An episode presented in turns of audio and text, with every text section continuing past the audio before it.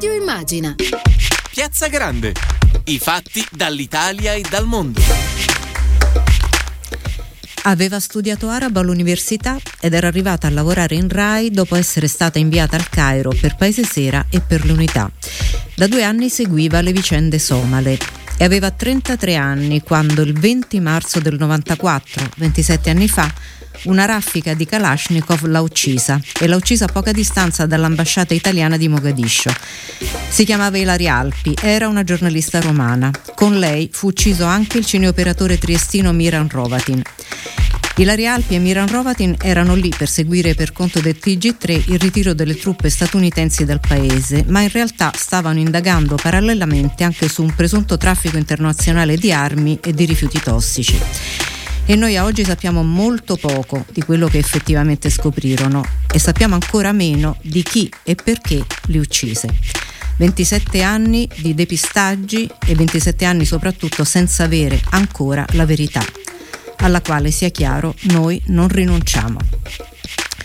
E allora buonasera a tutte e tutti da Tiziana Ragni, benvenuti a Radio Immagine in Piazza Grande e prima di tutto un saluto alla squadra che ci aiuterà in questa diretta e che ci accompagnerà fino alle 19.30, e cioè Emilio Tempesta in regia e Silvio Garbini allo streaming. Cambiamo decisamente pagina e eh, devo dirvi che si chiama invece Bond Social Bond, il protagonista di questa nostra trasmissione. Nell'ultimo anno, proprio l'anno della pandemia, sembra essere diventato irresistibile come fosse davvero Sean Connery. Nel 2020 i social bond hanno avuto infatti una straordinaria impennata del 667%, con 132 miliardi di dollari di emissioni. E allora non è un agente segreto, ma come lui lavora in sordina per poi esplodere in risultati. E allora, per conoscerlo meglio, abbiamo in collegamento Fiorenza Lipparini. Benvenuta a Radio Immagine, Fiorenza Lipparini. Grazie Tiziana, grazie per avermi qui a parlare di social bond e di finanza sostenibile più in generale. Buonasera eh, a tutti. Ma prima di tutto, Fiorenza, prima che tu ci possa spiegare che cos'è il social bond, io vorrei che tu ci spiegassi che lavoro fai e anzi descrivimelo tu perché la dicitura sia la tua che della nostra ospite che verrà fra poco è, è particolarissima e vorrei non sbagliare. Cosa fai tu Fiorenza? Allora, io faccio il mestiere più bello del mondo, fondamentalmente metto in contatto persone che vogliono fare innovazione che abbia un impatto positivo sulla società e sull'ambiente. E tu sei co-founder e? e? Ho creato sì, mm-hmm. nel 2015 con altri due soci una società di ricerca e consulenza basata a Londra, eh, la cui missione è quella di mettere insieme attori pubblici e privati eh, proprio per produrre un impatto sociale e ambientale positivo eh, con grandi progetti di eh, ricerca, di digitalizzazione e di rigenerazione urbana. Quindi c'è una finanza buona. C'è assolutamente una finanza buona e ci sono molte persone buone che capendo che la finanza è un motore importantissimo che muovere i mercati significa effettivamente avere un impatto sulla società che può essere negativo o positivo, si sforzano per fare in modo che i mercati finanziari abbiano un impatto positivo. E quindi e se tu ci dovessi invece dare proprio l'identikit del nostro eh, James Bond, social bond, che cosa dovresti dirci? Chi è? Il nostro uh, James Bond del mondo finanziario. Uh, in realtà è un pezzettino di un sistema più ampio, cioè un uh, bond sociale naturalmente è esattamente come un bond qualsiasi, solo che va a misurare o creare anche l'impatto positivo che ha sulla società, ad esempio in termini di creazione di lavoro o di inclusione di categorie svantaggiate o di efficientamento di servizi. Eh, si tratta di uno strumento tra i tanti, abbiamo anche social impact bond, che invece non sono bond, partnership pubblico-privati, fondi specializzati che si occupano eh, di finanziare progetti o imprese che abbiano un impatto sociale. Uh, si tratta di un, un, mondo così variegato proprio perché è sempre più di successo. Tu accennavi prima, ha avuto una crescita del 600% quest'anno, Uh, sempre quest'anno, proprio nel 2021, PwC ha pubblicato un report che faceva un po' un assessment di quello che è stata la linea di sviluppo del mondo della finanza sostenibile o ISG eh, ci diceva che da qui al 2025 fondamentalmente non ci saranno quasi più dei fondi che investono abbiano... in prodotti che non mm. sono sostenibili. Intanto e... credo ci abbia raggiunto ai nostri microfoni anche Valentina Canelini. Benvenuta a Radio Immagina, Valentina Canelini. Sì, buonasera, buonasera a tutti, grazie mille dell'invito. E Valentina, prima di andare avanti con Fiorenza vorrei che tu specificassi la tua qualifica detta da te. Tu sei? Ah, giusto. Mm.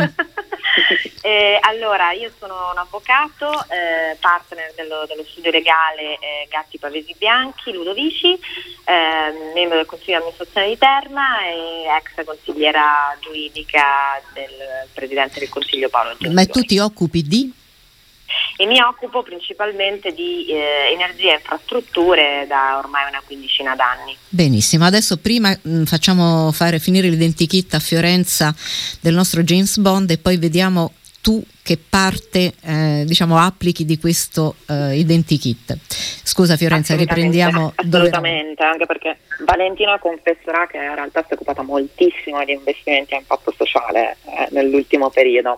Ma io per darvi uh, l'identikit uh, forse farei qualche esempio concreto di che cosa può esatto. essere oggi la finanza sostenibile e vi do due progetti diversissimi. Uno è un grande progetto di riqualificazione di un ospedale a Treviso uh, del valore di circa 180 milioni di euro, una partnership pubblico-privato tra un attore pubblico, giusto appunto l'autorità regionale in carico dell'ospedale e uno sviluppatore privato, eh, multinazionale australiana Lend-Lease, incaricata eh, di eh, restaurare, ampliare e eh, modernizzare digitalmente questo ospedale. Cosa è successo? Il costo di questo uh, partnership, 180 milioni, ha uh, richiesto un fundraising naturalmente sul mm-hmm. mercato.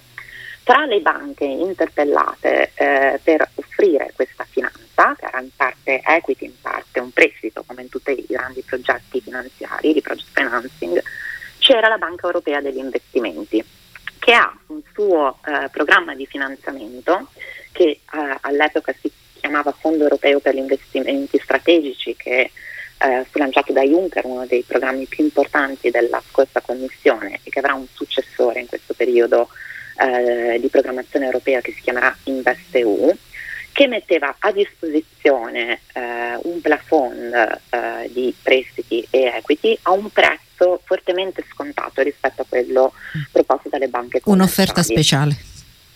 Corretto, mm. purché si potesse dimostrare di avere però un impatto positivo uh-huh. del progetto che si andava a finanziare sull'ambiente o sul territorio.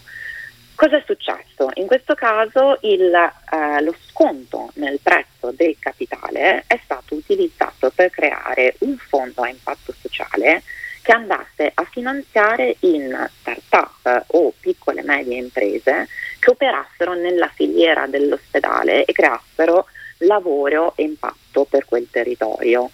Ad oggi il fondo è attivo, sta facendo i suoi primi investimenti eh, proprio in due start-up di cui non posso fare disclosure perché non è ancora pubblico, ma che eh, hanno eh, prodotti che impattano fortemente da una parte eh, nella, dire, eh, nell'emergenza del Covid e dall'altra eh, con programmi di frontiera per trovare nuove terapie per malattie rare. E questo è e fatto questo sempre caso... con un piano di ehm, investimenti mh, anche aperto ai piccoli risparmiatori oppure solo grandi fondi? Allora, in questo caso vi, vi, dirò, confesserò che ci provammo a fare il social bond aperto ai piccoli risparmiatori, sarebbe stato abbastanza immediato anche perché era l'ospedale del territorio, un prodotto solido con un impatto evidente sulla popolazione. Non ci riuscimmo, Mm-hmm. Perché effettivamente i, un po' per problemi di tempi tecnici, un po' per problemi di approvazioni, un po' eh, perché effettivamente è molto costoso strutturarlo come social bond, preferimmo passare eh, per il fondo a impatto creato eh, all'interno del project financing dell'ospedale.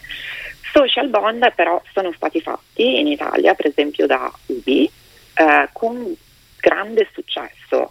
Uh, qual era la peculiarità? Erano dei bond assolutamente a condizioni di mercato in cui però parte del ricavato veniva uh, donata, in realtà non si tratta di un investimento vero e proprio, ma di una donazione filantropica a organizzazioni del terzo settore che potevano così incrementare Le loro il entrate. proprio flusso di cassa, mm. ma soprattutto, che non è meno importante, trovare stabilità cioè quindi avere delle fonti di revenue costanti, quindi programmare e quindi aumentare il loro impatto, la loro capacità di azione.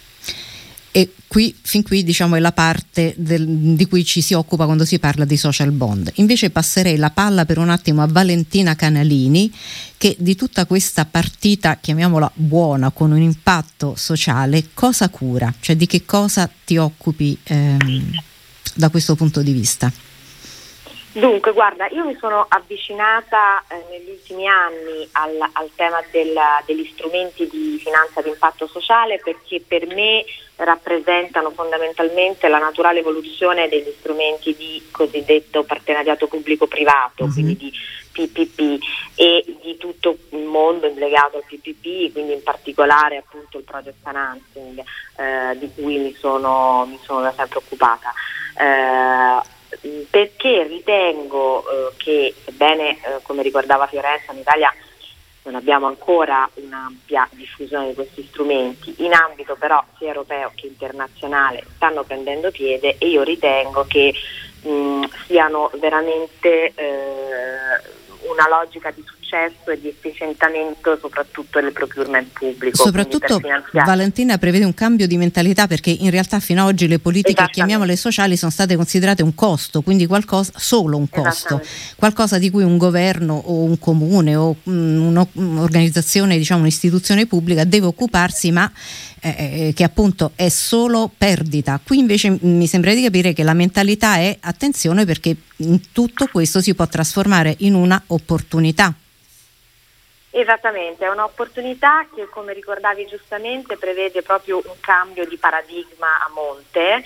Eh, in cui in una logica in realtà di, di, della, del normale rapporto eh, costi-ricavi, diciamo così, si inserisce la, eh, il, il, tema dell'impatto, dell'impatto sociale. Quindi cosa succede? Che eh, fondamentalmente tu invece di andare a negoziare un acquisto di mezzi, che siano essi servizi, lavoro o forniture, dovresti prevedere invece una, un acquisto di, eh, di, risultati, quindi di un'obbligazione di risultato attraverso degli indicatori di performance che siano misurabili e certificabili. Eh, su questi strumenti, adesso non voglio entrare troppo nel tecnico, che, che, che, che si chiamano fondamentalmente outcome based contract, cioè quindi contratti diciamo, basati sul risultato, si innestano questi strumenti di finanziamento cosiddetti by results, tra cui ci sono i social impact bond, i social impact bond che appunto sono quelli più, più noti anche nel panorama internazionale, che consentono quindi di ancorare i pagamenti al raggiungimento di determinati, determinati risultati,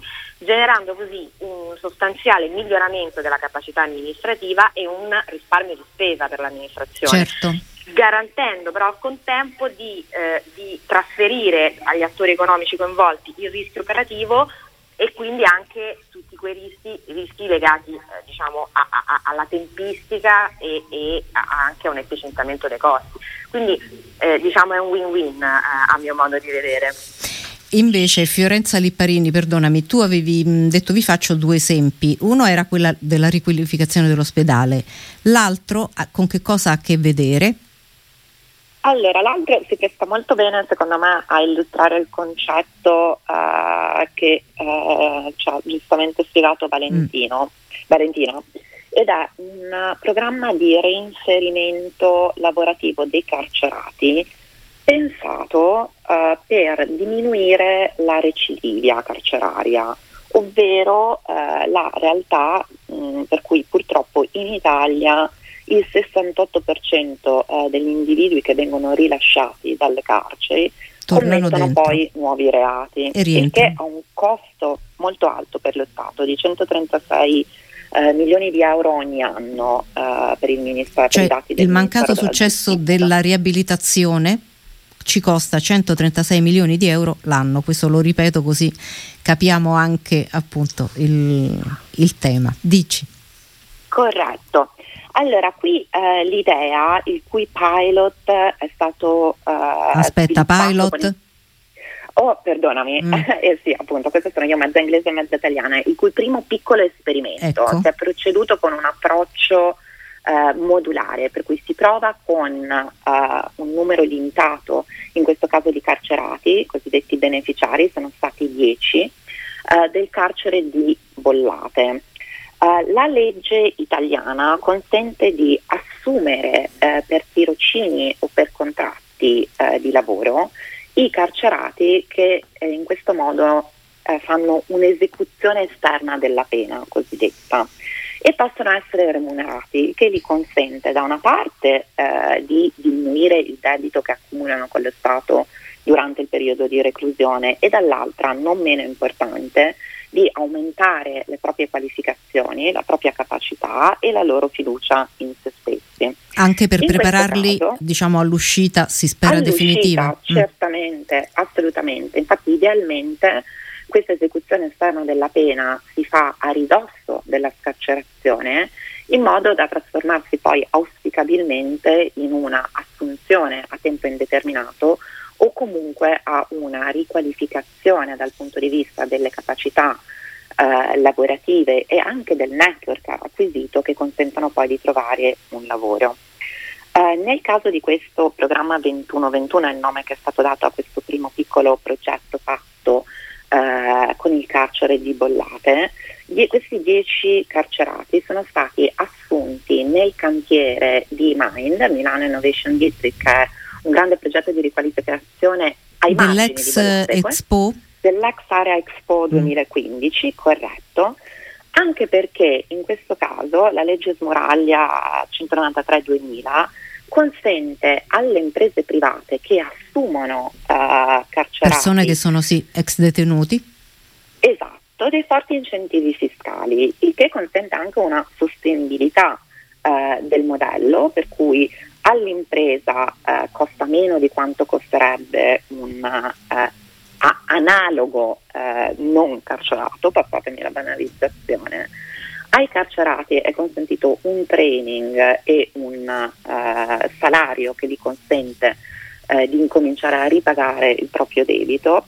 Nel caso del pilot i risultati sono stati molto incoraggianti, nel senso che su 10 persone ben 9 sono state poi assunte, gli è stato rinnovato il contratto o hanno trovato un lavoro, la decima in realtà eh, non ha ancora ritrovato lavoro ma eh, insomma, lo sta cercando con buone probabilità. Con buone possibilità, assolutamente. Questo eh, progetto, primo progetto di successo, ha fatto in modo che ehm, il Ministero della Giustizia eh, stia guardando alla possibilità di diventare a sua volta in, un investitore che paghi, eh, che investa alcuni dei probabili risparmi che gli verrebbero dalla diminuzione del tasso di recidivia grazie a questo programma in un fondo che permetta di scalarlo a eh, corti molto più significative di beneficiari. Quindi ha un circolo virtuoso eh, che consente di eh, reinvestire ehm, i risparmi sia dalla parte del pubblico che dalla che parte, parte del, del, privato. C'è dei piccoli investitori anche? Allora, no, ancora una volta mm. chiedo venia. No, no, no, eh, noi siamo ansiosi di sapere quando potremo contribuire, diciamo, e quindi mh, mm, ci devi spiegare quando questo sarà possibile, però mh, mm, ci si potrà arrivare? Assolutamente no, e già ci sono, non sono i due casi che ho scelto io, mm-hmm. ma ci sono già delle emissioni assolutamente sia sociali che verdi, eh, sia sul mercato italiano che sul mercato internazionale tra l'altro diventerà sempre più semplice anche perché il regolatore a livello europeo sta spingendo molto, è uscita proprio settimana scorsa la tassonomia europea alle attività di impatto eh, per incentivare gli investimenti eh, in strumenti come il come social green bond. Mm-hmm. Quindi ci aspettiamo una grande crescita. E anche noi piccolissimi investitori di, di pochissimo, poss- mm, cioè sapere di poter uh, contribuire a qualcosa che abbia un impatto del genere naturalmente ci motiverebbe di più.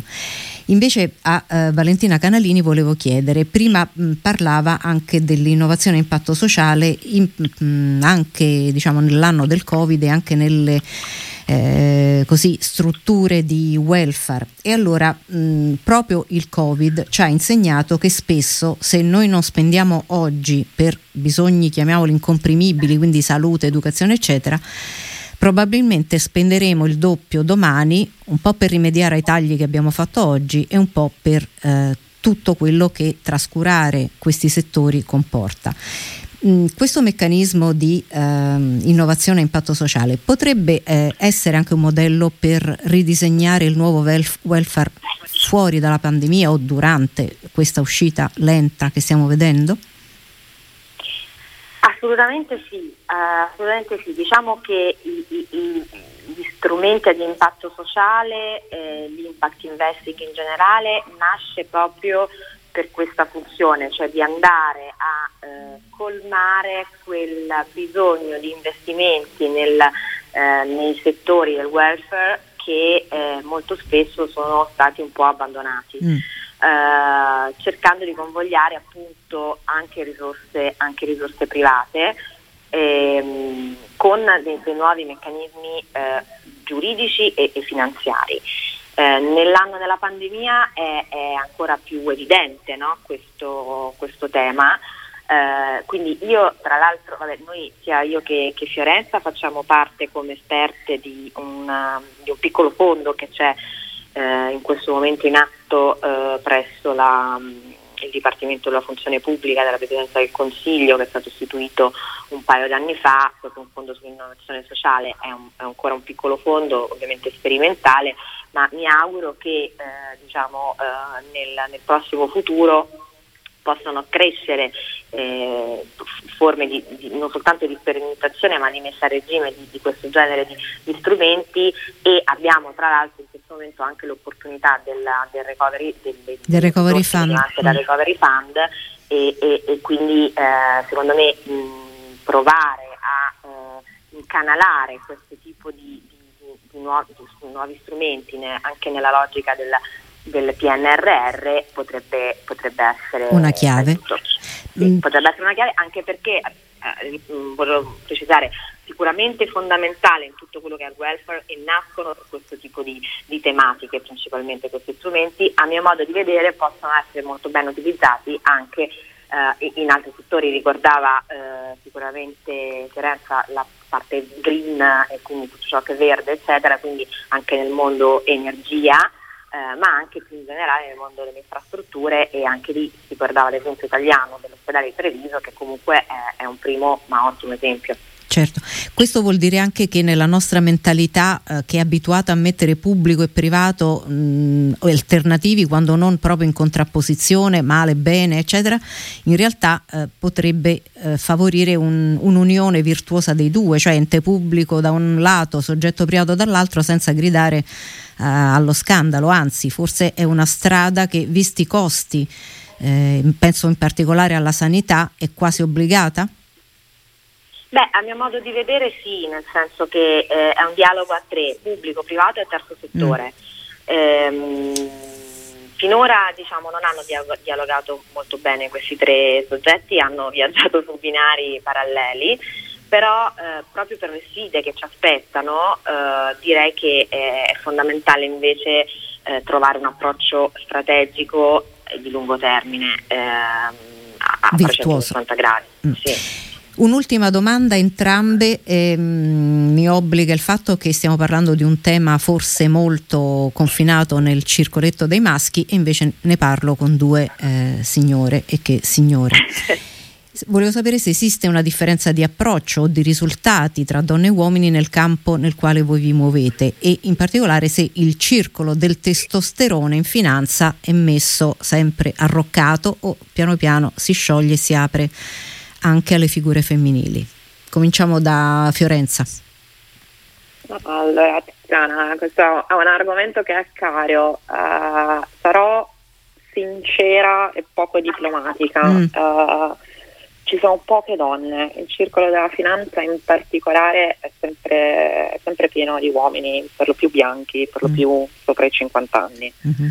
Um, il mondo dell'impatto però è pieno di imprenditori, quindi il lato società in cui investi, che sono donne e che sono giovani. Quindi uh, lo dico anche come un appello, mm. uh, bisogna che dal lato investitori ci siano più donne, più giovani, più diversità e bisogna che noi donne ci facciamo un po' più avanti. Quindi, Uh, anche con un, con un, po' di mea culpa. Cioè se non per, se non per evoluzione sociale, per buon senso, perché funzionerebbe di più. Assolutamente sì. Valentina Canellini? Sì. No, no, io mi associo a quello che diceva Fiorenza, effettivamente nel mondo della finanza, ma anche nel mio settore, diciamo anche in quello legale, eh, ci, sono poche donne, ci sono poche donne vertici. E, e, e, e si fa eh, chiaramente eh, fatica, eh, per cui ovviamente eh, è importante fare squadra, ma come diceva Fiorenza è, è importante provarci è importante esserci in qualche modo e in qualche modo lottare perché eh, a volte avverto un po' ehm, una sfiducia a monte che ti impedisce anche soltanto di provarci, di, eh, di, provarci e di iniziare a fare, a provare a fare qualcosa perché, perché ti senti un po' eh, ti vedi troppi ostacoli di fronte no? e, e, e invece bisogna cercare di sfatare un po' questa cosa e, e perché soltanto così poi si, si superano. Tanto nessuno farà concessioni, quindi andate e esatto, prendetevelo. Esatto, bisogna prenderci i nostri spazi, io la vedo così. Ah. Io ringrazio davvero, davvero tanto Fiorenza Lipparini, co-founder e direttore di Plus Value e ehm, Valentina Canalini, partner di Gatti Pavesi Bianchi Ludovici. A tutte e due buon lavoro, mi raccomando preparateci tante occasioni di investire in cose buone. Grazie davvero e buon lavoro a voi. Grazie a te Tiziana, grazie, buon grazie. lavoro.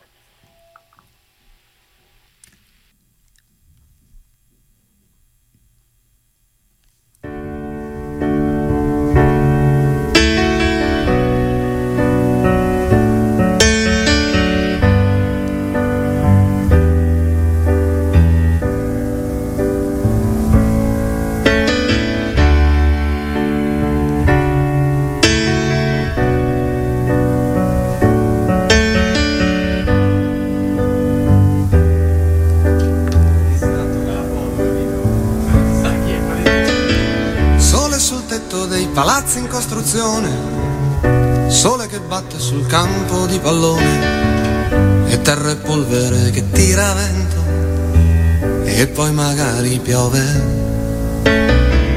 Mino cammina che sembra un uomo con le scarpette di gomma dura, 12 anni il cuore pieno di paura. aver paura sbagliare un calcio di rigore. Non è mica da questi particolari che si giudica un giocatore. Un giocatore lo vedi dal coraggio, dall'altruismo e dalla fantasia.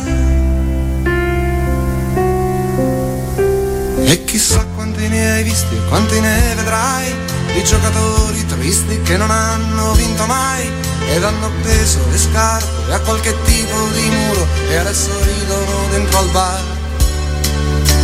E sono innamorati da dieci anni con una donna che non hanno amato mai. Chissà quanti ne hai veduti, chissà quanti ne vedrai.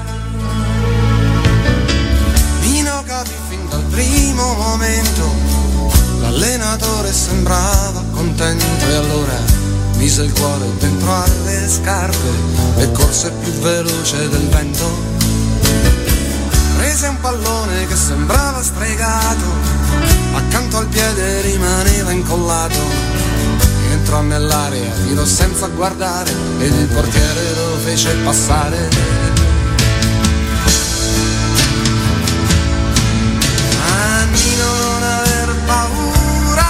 tirare un calcio di rigore. Questi particolari che si giudica un giocatore. un giocatore lo vedi dal coraggio, dall'altruismo e dalla fantasia.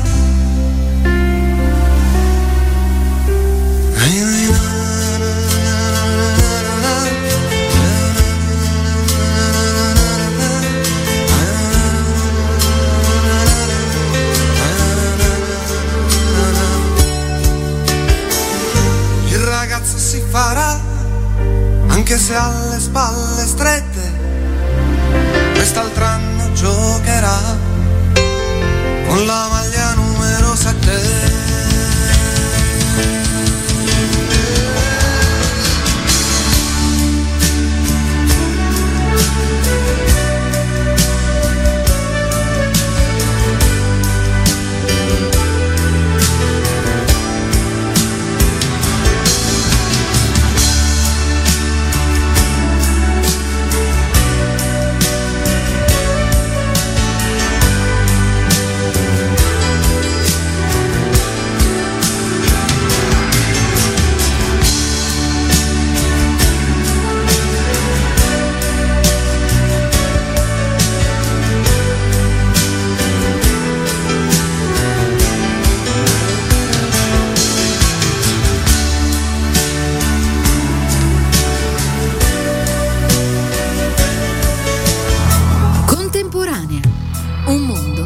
Tante voci.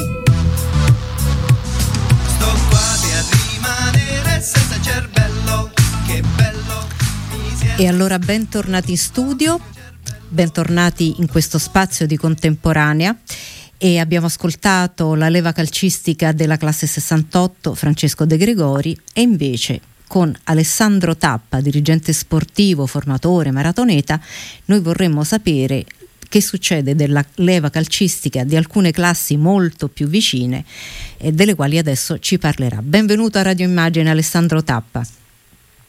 Grazie e buonasera a tutti coloro che ci stanno ascoltando. E allora Alessandro Tappa eh, fa parte di un eh, grande progetto che si chiama Sport senza frontiere. Vorrei che ce lo spiegasse proprio lei, non voglio mettere io parole fuori posto. Che cos'è Sport senza frontiere? Allora, Sport Senza Frontiere è un'associazione, una Ollus, che mh, si occupa specificatamente di utilizzare lo sport come strumento di inclusione sociale, educazione e promozione di benessere per aiutare eh, bambini e ragazzi che, sono, che si trovano in una situazione di grave disagio socio-economico, ambientale, familiare e che vivono appunto in condizioni di marginalità e di esclusione sociale. Un Nino che cammina, che sembra un uomo e 12 anni al cuore di paura, è lui. È lui, è lui, noi ne, ne incontriamo tanti di, di, Di Nino. Nini, E di Nine? Nino, eh, e di Nine, assolutamente, durante il nostro percorso. Eh, allora, eh, mi fa piacere insomma, ecco, raccontarvi anche come nasce, perché Ecco, dietro ogni esatto. progetto c'è, c'è Una un storia. motivo, c'è una spinta. Insomma, io nella vita come, come ci- non so se ci possiamo dare il tu, Eh, come direi di sì. dicevi te, eh, dicevi di sì, nella tua presentazione mi sono sempre occupato di sport, ho fatto per tantissimi anni proprio l'allenatore di uno sport raro come il pentathlon moderno, tra i meno praticati al mondo, però molto molto formativo e ho lavorato soprattutto con bambini e ragazzi. E, e da questa esperienza eh, che, insomma, che ho sempre vissuto da educatore anche oltre che da allenatore, da tecnico sportivo, eh, nasce appunto la, la consapevolezza di quanto sia importante proprio lo sport per aiutare nella crescita dei bambini e ragazzi e per curare tante ferite e gettare le basi per una vita poi più consapevole, più, più Da quanto così, tempo esiste Sport senza frontiere? Quest'anno festeggiamo i dieci anni, anno fondamentale, importantissimo. Eh, l'avete eh, festeggiati diciamo con un anno difficilissimo. difficilissimo. Che Eh, è il successo Alessandro nell'ultimo anno?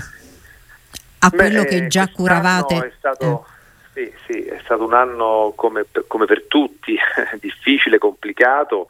E, e noi a regime ovviamente, eh, come dicevo all'inizio, molto concretamente per far capire agli amici che ci ascoltano, facciamo fare sport gratuito a bambini che non se lo possono permettere appunto e i bambini vengono seguiti proprio nel loro percorso sportivo anche dai nostri operatori che sono psicologi, educatori, ci occupiamo noi delle visite mediche, abbiamo Trasporto. che portano, Mm. perciò questo è a regime. Quest'anno tutto si è diventato molto più complicato in alcune fasi di lockdown, lo sport si è fermato, hanno chiuso le scuole, hanno chiuso tante attività e noi abbiamo comunque stiamo, eh, abbiamo fatto tante iniziative per sostenerli ugualmente. Abbiamo registrato chiaramente che tutte le famiglie che seguiamo sono precipitate, no? ovviamente ci occupiamo di famiglie particolarmente fragili, perciò all'attività al gioco, allo sport che abbiamo comunque portato avanti in tutti i stati, inventandoci di tutto e di più, abbiamo aumentato il sostegno proprio, perciò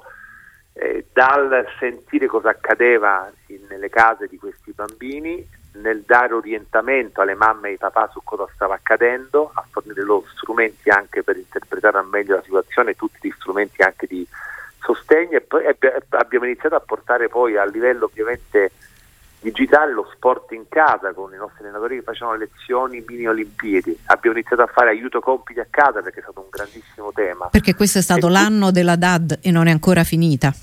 Non è ancora finita. E poi a un certo punto mi ricordo ci siamo resi conto che niente, che c'era una. stavano precipitando molte famiglie, perché noi parliamo di famiglie che ovviamente hanno lavori precari, hanno lavori fragili e quant'altro, e perciò abbiamo iniziato a un certo punto a distribuire proprio cibo, generi alimentari, farmaci. Questo anche per bambini, capire nel senso- quando si parla di, perché oltre alla parola virus la parola più eh, purtroppo venuta in primo piano in- nell'ultimo anno è diseguaglianze e questo tuo esempio ci fa anche capire che cosa significa a una situazione già di partenza svantaggiata mettere sopra il carico di una pandemia e di attività economiche che ovviamente a cascata hanno poi impoverito tutti. Quindi dal fare lo sport a portare il cibo, questo per far capire. Esattamente. Mm.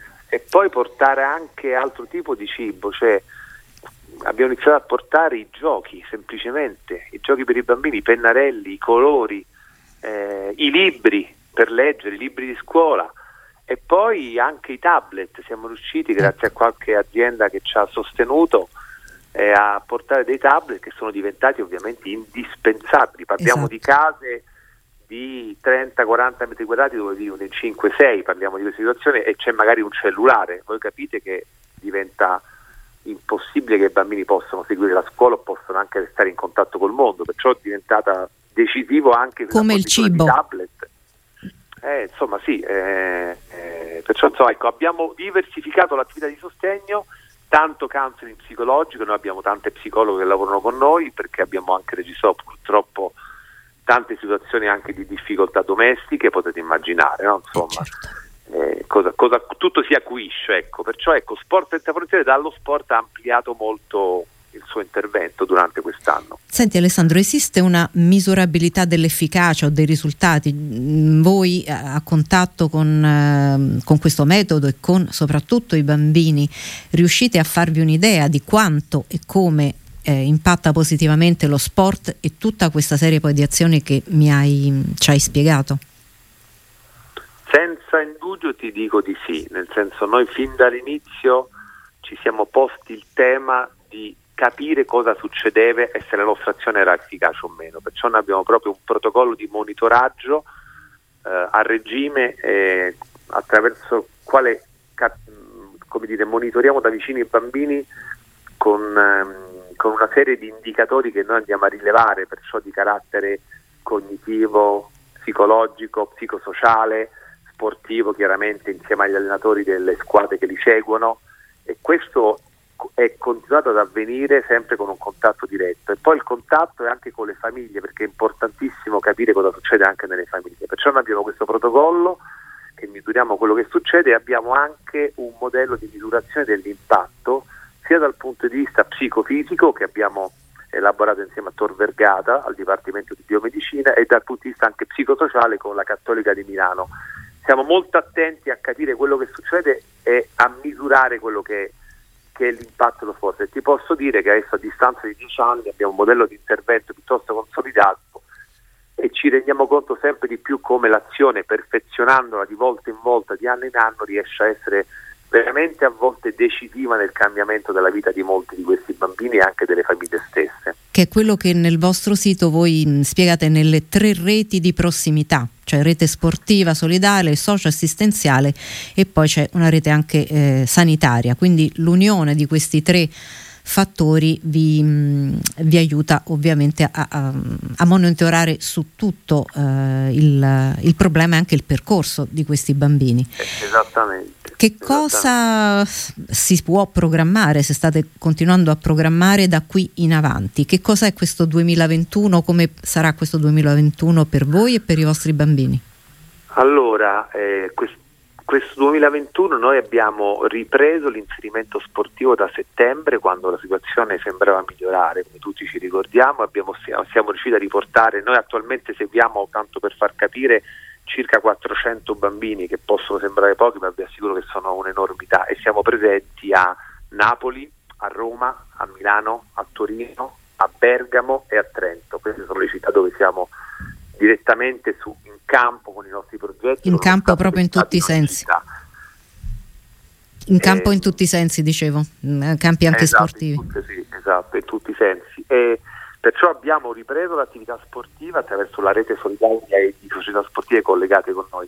E poi quando lo sport ha richiuso un pochino abbiamo cercato di mandare i bambini che potevano a continuare a fare sport. Gli sport che hanno chiuso li abbiamo cambiati, cioè chi faceva alcuni sport che purtroppo tipo il nuoto, no? faccio un esempio, abbiamo portato quei bambini magari a giocare all'aria aperta, a fare atletica leggera, a fare tennis e, e direttamente abbiamo anche fatto dei corsi ludico-motori all'aperto consentiti dalle regole eh, e abbiamo anche potenziato con molti laboratori perché abbiamo cercato di diversificare anche, perciò non ci siamo arresi e adesso stiamo Tiziana preparando la grande sfida per l'estate e sentiamo un po'. Sarà un'estate mm. decisiva per i nostri bambini perché hanno tutti subito, noi lo abbiamo visto la scorsa estate, noi tipicamente d'estate abbiamo iniziato nel 2017 a fare un bellissimo, lo dico io, vabbè, insomma, comunque un camp estivo residenziale che si chiama Joy, nella parola il senso, che nasce proprio per aiutare i bambini e i ragazzi colpiti dal terremoto del centro Italia del 2016 siamo inventati questo camp estivo a vocazione sportiva ma dal grande aiuto proprio a 360 gradi che facciamo al Terminillo per gli ascoltatori diciamo, di Roma sanno di cosa parlo, la montagna di Roma. E, e nel 2017 è stata la prima edizione, negli anni abbiamo continuato ed è stato un camp che abbiamo aperto a tutti i bambini in condizioni di fragilità ed emergenza che, che, che con cui noi lavoriamo, mi ricordo nel 2019 ospitammo anche 37 bambini di Genova dei quartieri colpiti dal crollo del Ponte Morandi. Ecco, l'anno scorso non abbiamo potuto fare il campo residenziale, ma abbiamo fatto dei centri estivi cittadini, ma soprattutto abbiamo fatto dei laboratori dove siamo andati a misurare cosa era successo, laboratori corpori, delle società corporee, eh, laboratori emozionali. Ecco, quest'anno, sapendo cosa era successo lo scorso anno, abbiamo detto, anche se è un anno molto duro, bisogna triplicare lo sforzo Perciò noi quest'anno rifaremo dei centri estivi cittadini con i laboratori, faremo anche dei fine settimana vicino Milano e vicino Roma per portare dal venerdì alla domenica i bambini a, a, nella natura a giocare all'aria aperta e capire cosa è successo e durante l'estate rifaremo il camp al Terminillo e quest'anno raddoppiamo e anche al nord faremo un camp estivo per l'utenza di Torino e Milano dove abbiamo anche gli altri progetti. Perciò uno sforzo importante, ma ti assicuro che mai come quest'anno si rende necessario riportare i bambini a giocare, a stare insieme, all'aria aperta, a riprendere quello che sono i loro diritti, a divertirsi, a giocare, a apprendere dal confronto con gli altri attraverso il gioco e lo sport. A riprendersi un pezzetto di vita, anche loro. Sì. Grazie sì. Alessandro Tappa, grazie davvero, grazie a Sport Senza Frontiere e quindi aspettiamo al Summer Camp tutti quelli che potranno andare. Assolutamente sì, i summer camp, poi aggiungo, sono ovviamente per i nostri bambini che accedono gratuitamente, ma sono aperti anche a tutta la cittadinanza perché sono camp ovviamente integrati bellissimi e questo ci aiuterà a migliorare anche la sostenibilità stessa perché insomma i ragazzi che vengono da condizioni diciamo normali possono diciamo, dare il loro contributo e consentiranno a un loro amico di poter accedere al camp ed è una cosa anche molto bella, perciò insomma poi lo promuoveremo. E, insomma, e viva lo sport e viva lo sport senza frontiere. Grazie, Grazie davvero a voi, grazie Alessandro Tappa.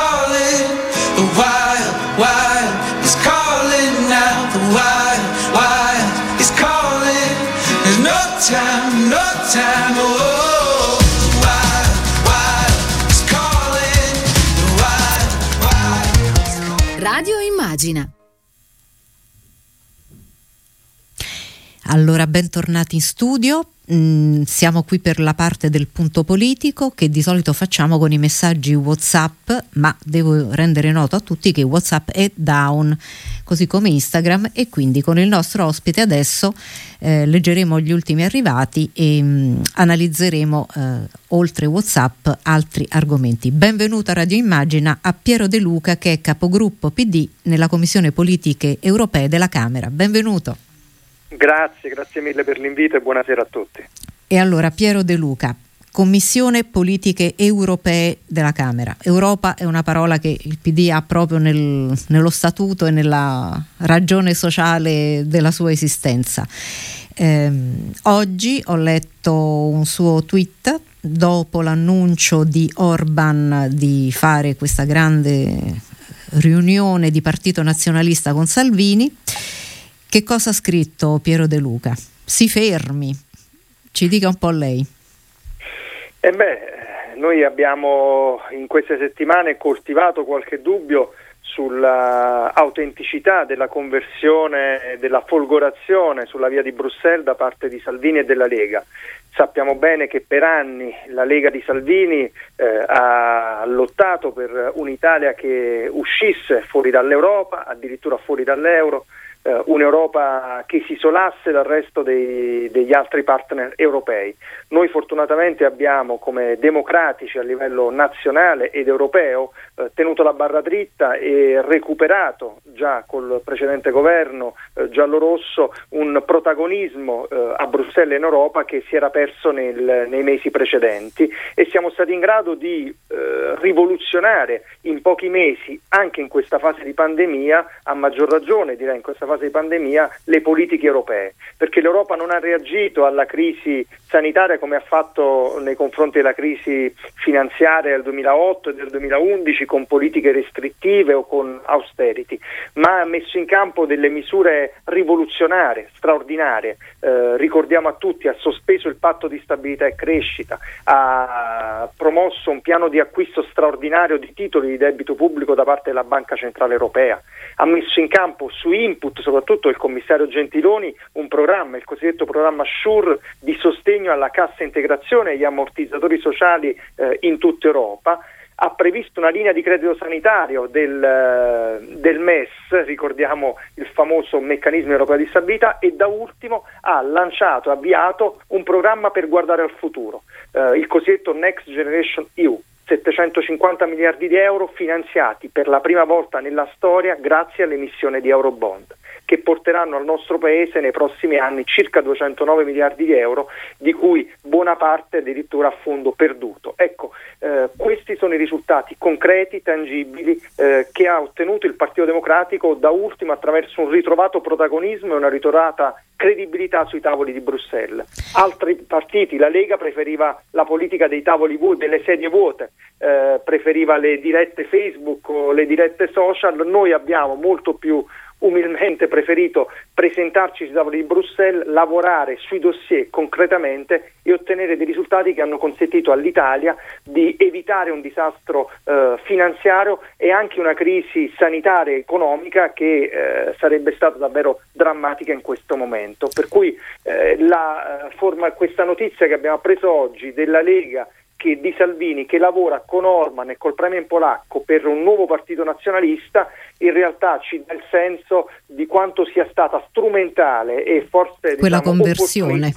la giravolta europeista che ha messo in campo nelle scorse settimane. E questo ci, eh, ci, preoccupa profondamente, per cui l'appello davvero è a fermarsi perché non possiamo immaginare di utilizzare risorse europee del Next Generation e poi eh, peraltro vincolate al rispetto dello Stato di diritto e poi fare accordi in Europa con paesi e con premier che violano i diritti fondamentali, le libertà e i valori essenziali della nostra appartenenza all'Unione Europea. Anche perché eh, appunto con eh, Salvini, volenti o non volenti, abbiamo questo eh, percorso da fare in comune per portare l'Italia diciamo, in salvo dopo, durante e dopo la pandemia.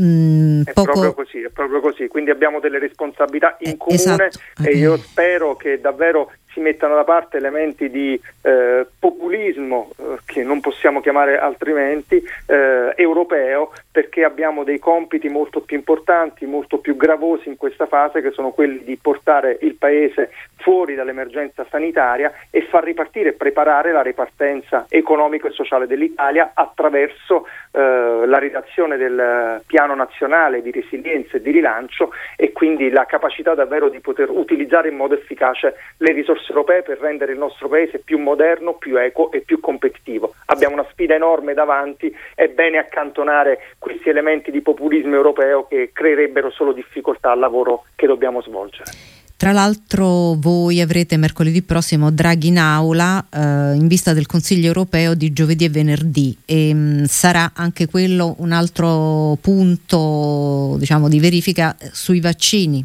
Mh, mm, è così, è il, questo è il tema eh, principali. Mm. Anche perché l'Europa della quale parlavamo con tutti i successi eccetera ora è a un banco di prova eh, delicatissimo perché mh, la fiducia che pur è stata grande e in crescente aumento dei cittadini rischia eh, qua di traballare su eh, un piano che ci riguarda come salute proprio in prima persona se non farà la stessa performance che ha fatto con Next Generation U anche sulla partita delle vaccinazioni. È proprio così, condivido in pieno. La grande sfida che abbiamo davanti è quella di eh, rafforzare e rilanciare la campagna vaccinale. E I vaccini, lo ricordiamo e credo sia doveroso ricordarlo anche in queste ore eh, in cui abbiamo avuto un po' di preoccupazione eh, riscontrata, diffusa nei tra i nostri cittadini in riferimento alla presunta pericolosità di un, uno dei vaccini che sono attualmente eh, autorizzati in distribuzione, eh, è giusto ricordare che i vaccini sono sicuri, l'ha certificato l'EMA, l'hanno certificato tutte le agenzie internazionali eh, competenti e sono l'unica arma a nostra disposizione per vincere la battaglia, per sconfiggere il virus e per poter immaginare una ripartenza economico-sociale, lo ricordava anche il Presidente di Confindustria, fin quando non riusciremo a raggiungere l'immunità di gregge sarà davvero inimmaginabile, impossibile ragionare su una ripartenza dell'economia, dell'occupazione e diciamo, del sistema paese nel suo complesso. Il prossimo Consiglio europeo si occuperà proprio di questo. È chiaro che l'Europa oggi è di fronte a un banco di prova eh, molto molto eh, difficile perché eh, abbiamo eh, visto, verificato nelle ultime settimane un po' di ritardi eh, nella mh, distribuzione dei vaccini e delle dosi di vaccino aveva, eh, cui si erano impegnati le case farmaceutiche che avevano sottoscritto dei contratti con l'Unione Europea. E che bisogna allora, fare qui... però appunto di fronte alle inadempienze a suo avviso? Esatto, qui bisogna essere molto chiari e netti e sarà un punto eh, su cui chiederemo al governo di impegnarsi eh, nel prossimo Consiglio europeo. Eh, noi dobbiamo pretendere il rispetto degli impegni assunti da parte delle case farmaceutiche. Ricordiamo a tutti che eh, le, le, case farmaceutiche hanno ricevuto miliardi di euro per la ricerca, per la sperimentazione, per la produzione, la distribuzione dei vaccini Piero in Europa Luca, e in eh, ti, altre parti del mondo. La interrompo solo un eh, attimo, ascoltiamo i titoli del TG3. Consiglio dei Ministri sul decreto sostegni, braccio di ferro nella maggioranza sulla rottamazione delle cartelle esattoriali, la mediazione di Draghi con la Lega. Ripartite le vaccinazioni AstraZeneca in Italia, previsti turni straordinari per recuperare i ritardi. Ministero della Salute serve accelerazione forte, poche disdette nei centri riaperti. Contagi in aumento, 386 vittime, stabile il tasso di positività, ma gli ospedali sono sotto pressione, crescono i ricoveri, terapie intensive occupate al 36%. Dal lunedì il Molise torna arancione come la Sardegna, non più unica zona bianca d'Italia, area rossa prorogata in Campania, possibili tra sette giorni misure meno restrittive in Lazio e Lombardia. Ergastolo per il boss Madonia per l'omicidio del poliziotto Nino Agostino e della moglie Ida nell'89. Il padre dell'agente non si taglia la barba da quel giorno e dice primo passo verso la verità. Il maestro Muti a Napoli dirige l'orchestra Cherubini e dialoga con i ragazzi di Scampia. Il TG3 racconta suonare con i giovani è sempre un'esperienza edificante, oggi lo è ancora di più. E allora siamo in compagnia di Piero De Luca che è capogruppo PD in Commissione Politiche Europee alla Camera. Stavamo, l'ha sentito anche dai titoli, anche oggi vaccini, mh, mm, eh, come dire, mh, mm, virus, eh, è ancora questo il tema principale. Mh, mm, parlavamo del fatto di recuperare i ritardi anche sulle vaccinazioni e lei ci stava dicendo anche del Consiglio europeo e di questo rapporto con le case farmaceutiche. Esatto, io credo sia doveroso da parte dell'Europa pretendere, anche utilizzando tutti gli strumenti legali a propria disposizione, il rispetto degli impegni assunti da parte delle case farmaceutiche. Questo è un punto chiaro sul quale dobbiamo utilizzare, eh, avere una posizione netta. Sulla salute non si scherza, non sono ammesse superficialità o atteggiamenti diciamo, anche di furbizia da parte delle case farmaceutiche che hanno ricevuto peraltro miliardi di euro per la ricerca, la sperimentazione e la produzione di questi vaccini. Allo stesso tempo dovremo lavorare e eh, abbiamo sottoscritto oggi con tanti colleghi del, della Camera, del, eh, parlamentari nazionali ed europei, una petizione per eh, una sospensione temporanea dei diritti di brevetto e una cessione delle licenze di produzione eh, del, appunto del, de, dei vaccini, perché dobbiamo far di tutto affinché possiamo aumentare gli stabilimenti di produzione dei vaccini in Europa e anche in Italia. Dopodiché è chiaro che la, eh, diciamo, tocca a noi, spetta a noi rafforzare l'organizzazione della macchina di eh, diciamo, gestione della, della, campagna vaccinale. E il commissario Figliuolo ha dato una scossa da questo punto di vista coinvolgendo sempre in modo sempre più efficace la difesa, i militari della difesa che ringrazio e che ringraziamo anche grazie al contributo del ministro Guerini, i, la protezione civile, i medici di base, eh, davvero si sta facendo uno sforzo importante, è chiaro che l'obiettivo finale è quello di eh, raggiungere l'immunità di gregge quanto prima possibile ed è il nostro obiettivo prioritario in questo momento. Uh, poco fa nel pomeriggio Enrico Letta mh, ha parlato al Parlamento francese e ha parlato anche della conferenza sul futuro dell'Europa. E, mh, ha scritto in un tweet la conferenza sul futuro dell'Europa inizierà presto, finalmente. Noi ci impegneremo perché lì si arrivi alla scelta di superare i veti nazionali e si faccia l'Europa della salute, perché anche in questo la pandemia ci ha insegnato che purtroppo da soli si va poco lontano. Eh, condivido in pieno le, le, parole e le riflessioni di, del, del, segretario Enrico Letta.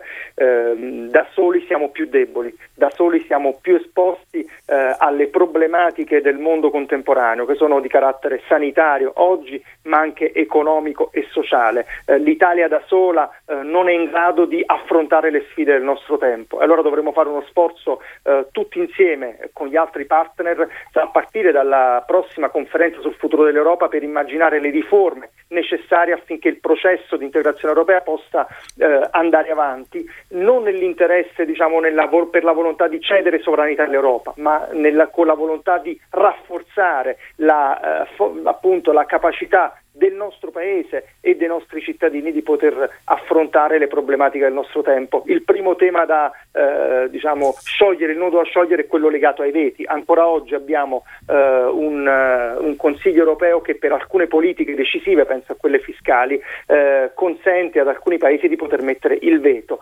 eh, e questo ovviamente è un qualcosa che è frutto di un, eh, diciamo, di un retaggio obsoleto, ormai superato, che va, che va risolto come nodo. Ma poi dovremo affrontare problemi legati alla capacità di prevedere eh, diciamo, politiche sociali condivise a livello europeo, di superare il dumping sociale che ancora oggi esiste tra gli Stati membri e il dumping fiscale. Noi non possiamo immaginare ancora oggi, nel 2021, veri e propri paradisi fiscali all'interno dell'Unione Europea, perché questo penalizza le economie e le, eh, lo sviluppo industriale tanti territori, soprattutto all'interno del nostro paese. Eh, abbiamo quindi delle sfide importanti da portare avanti e eh, l'Europa è la nostra grande casa comune, è la nostra comunità di destino.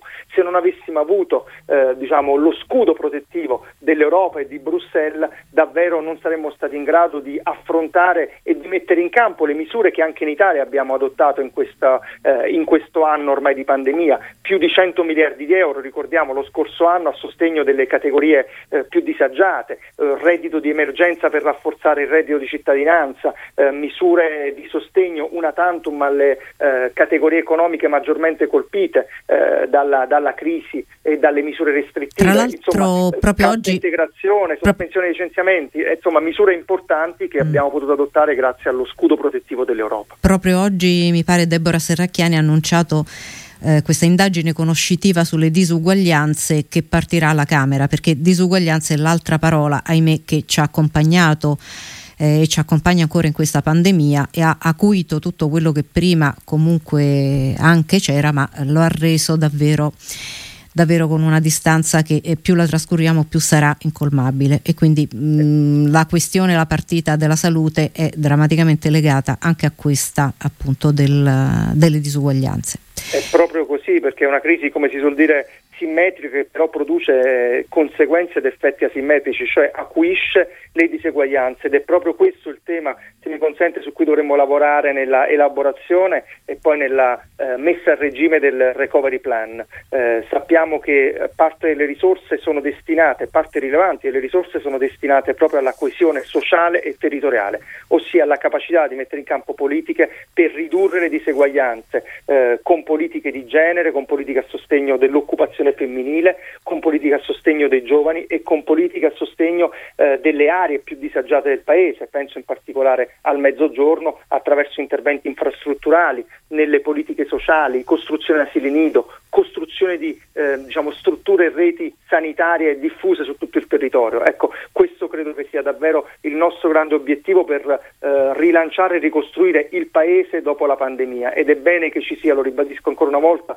rispondendo anche all'appello del Presidente Mattarella, unità tra le forze politiche che sostengono il governo Draghi, perché non possiamo permetterci sbavature, non possiamo permetterci diciamo, eh, che alcune forze politiche giochino più parti in commedia, ossia che eh, siano governisti quando sono in Consiglio dei Ministri e poi nei talk show o nelle dichiarazioni all'esterno eh, giochino da forza di opposizione, picconando il governo stesso o attaccando diciamo, il lavoro che si porta avanti con grande sacrificio all'interno delle istituzioni. Ci vuole serietà e senso di responsabilità da parte di tutti. Eh, eh, non c'è dubbio, anche perché eh, non, non, è solo un problema come dire, generale di andamento di stabilità politica, ma qui con i numeri di morti e di contagiati quotidiani davvero si scherza con la vita delle persone. Grazie Proprio Piero De Luca. Ricordiamo, eh, ricordiamo ovviamente c'è stata ieri la, la, la giornata, giornata, in memoria certo. delle vittime del Covid, un pensiero va alle persone che non ci sono più, alle famiglie delle, delle vittime e mi permetto di dire anche ai tanti sanitari che hanno svolto un lavoro straordinario eh, in questo anno di pandemia che ancora oggi sono in prima linea per aiutare e difendere le nostre famiglie, le nostre, le nostre comunità, per cui abbiamo il dovere di essere davvero seri, responsabili, attenti per, soprattutto per, per chi non c'è più e per chi continua a lottare in prima linea. Grazie Piero De Luca, grazie e buon lavoro che appunto ce n'è davvero tanto. Arrivederci. Grazie. E allora era Piero De Luca, capogruppo PD in Commissione Politiche Europee alla Camera. Noi invece alle 19.10 ci avviamo verso l'ultima parte della nostra trasmissione, Good Night and Good Luck, che questa sera è dedicato a Lucio Dalla, perché da quel primo marzo del 2012 non ci siamo certamente rassegnati e neanche abituati al fatto di non averlo più. Mm, da qualche giorno è uscita una prima grande biografia di Lucio Dalla, edita da Mondadori, e l'hanno firmata due colonne del giornalismo italiano che si occupa di musica, Gino Castaldo ed Ernesto Assante. Roberto Soriani ha intervistato per noi Ernesto Assante. Io invece mi fermo qui, vi saluto, ringrazio per essere stati oggi con noi Fiorenza Lipparini, co-founder di Plus Value, Valentina Canalini, avvocato con la quale abbiamo parlato di innovazione e impatto sociale. E poi Alessandro Tappa, dirigente sportivo, allenatore e formatore, abbiamo parlato con lui di sport senza frontiere. E con Piero De Luca, eh, l'avete sentito, abbiamo parlato eh, di politiche comunitarie ma soprattutto di come uscire al più presto da questa pandemia. Io vi do appuntamento con le nostre rubriche del weekend, non prima di aver ringraziato Emilio Tempesta alla regia, Silvio Garbini allo streaming, era saltato pure Whatsapp e quindi si agitavano per dare messaggi. Ricordo a tutti le nostre trasmissioni sono riascoltabili in podcast su immagina.eu, sugli aggregatori mm, eh, dei podcast e eh, vi do appuntamento eh, con tutte le rubriche. Ci rivediamo in diretta lunedì alle 14. A voi tutti buon weekend, good night and good luck da Tiziana Ragni.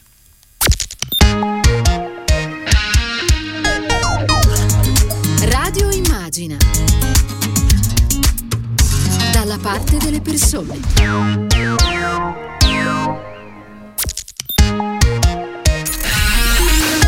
Radio Immagina